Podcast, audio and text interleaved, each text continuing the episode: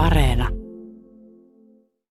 Tero Seppälän kanssa istutaan helteisessä joensulaisessa säässä joen rannalla.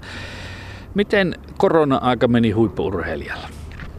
Siinähän tuo nopeasti vilahti, että ei oikeastaan täällä Itä-Suomessa ole tarvinnut sillä lailla pelätä ja aivan normaalisti voinut urheilla ja tuolla metsissä kulkia. Mutta se ampumahiihtokausi taisi jäädä pikkasen kesken.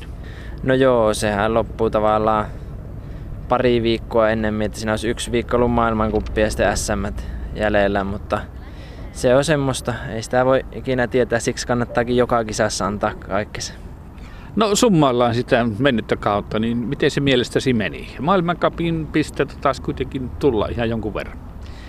No kyllä siinä taas eteenpäin mentiin sillä lailla, että toki MM-kisat oli miinusmerkkinen ja se oli se päätavoite, niin sillä lailla ei voi täysin tyytyväinen olla, mutta pääsi ekaa kertaa sinne top 10 sitten Novemeston maailmankupissa, niin siihen on tyytyväinen. Mikä sulla on parasta, missä olisi vielä parannettavaa?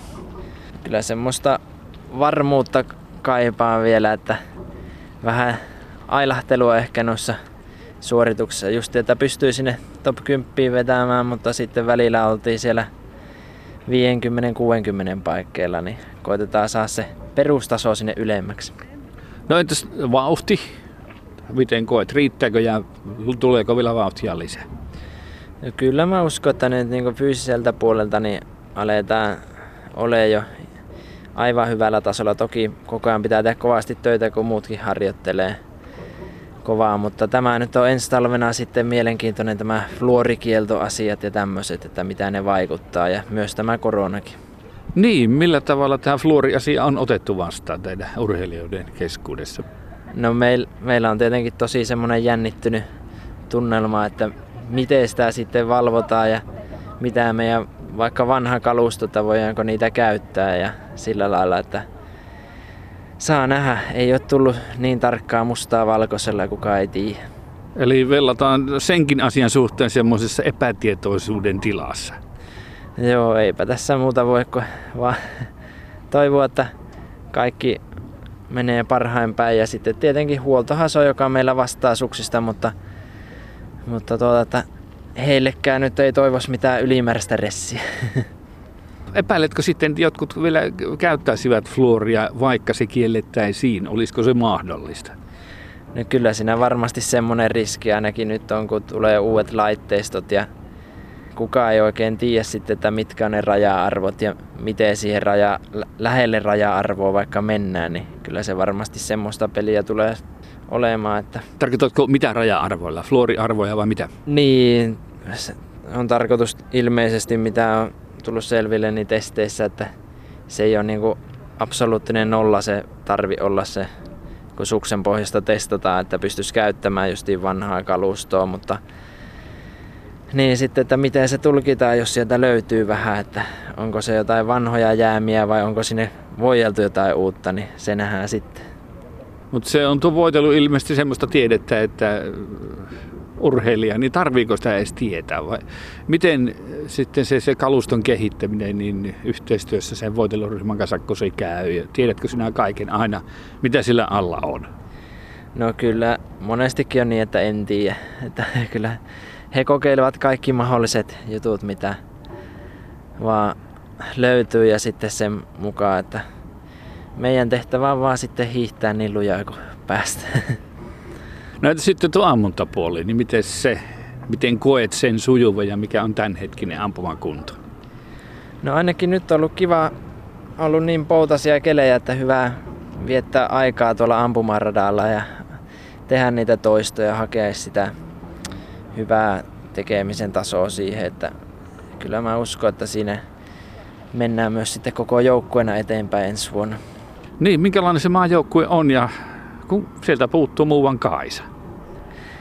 No tietenkin, kyllähän se erilaista on, mutta onhan täällä nyt kun on Joensuussa harjoiteltu, niin Kaisakin sattunut samaan aikaan tuonne vielä tulemaan penkalle ja muutamille lenkeillekin mukaan, niin ei sinänsä ihan kokonaan lähtenyt tästä porukasta.